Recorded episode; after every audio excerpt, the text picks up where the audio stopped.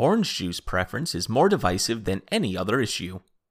March 28th, 2020. Pulp or no pulp? Unlike petty arguments over political party, religion, or whether or not women should be allowed to vote, everyone has an opinion on orange juice. Kids drink it before they can even speak coherently and are more than ready to scream their preference at you. There's no real right answer unless you're trying to be correct, in which case, no pulp is the right answer. What, you enjoy drinking slimy chunks with your juice? Freak.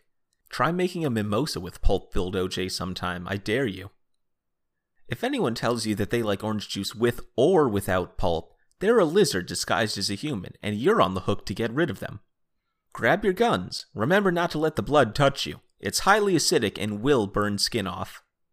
Beyond acid blood, the lizard people, also known as tropicanites, have a few more tricks up their scaly sleeves you'll want to look out for.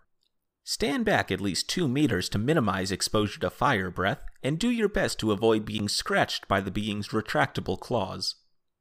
As far as weaknesses go, break that champagne flute from your mimosa and aim for the eyes.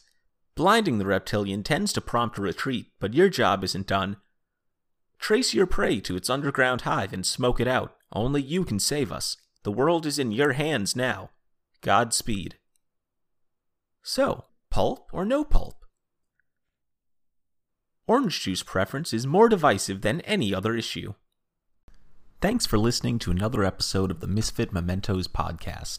If you like the show, consider subscribing to Misfit Mementos on Patreon for inside looks and extra content. Patreon is a great way to support independent creators directly. Check it out.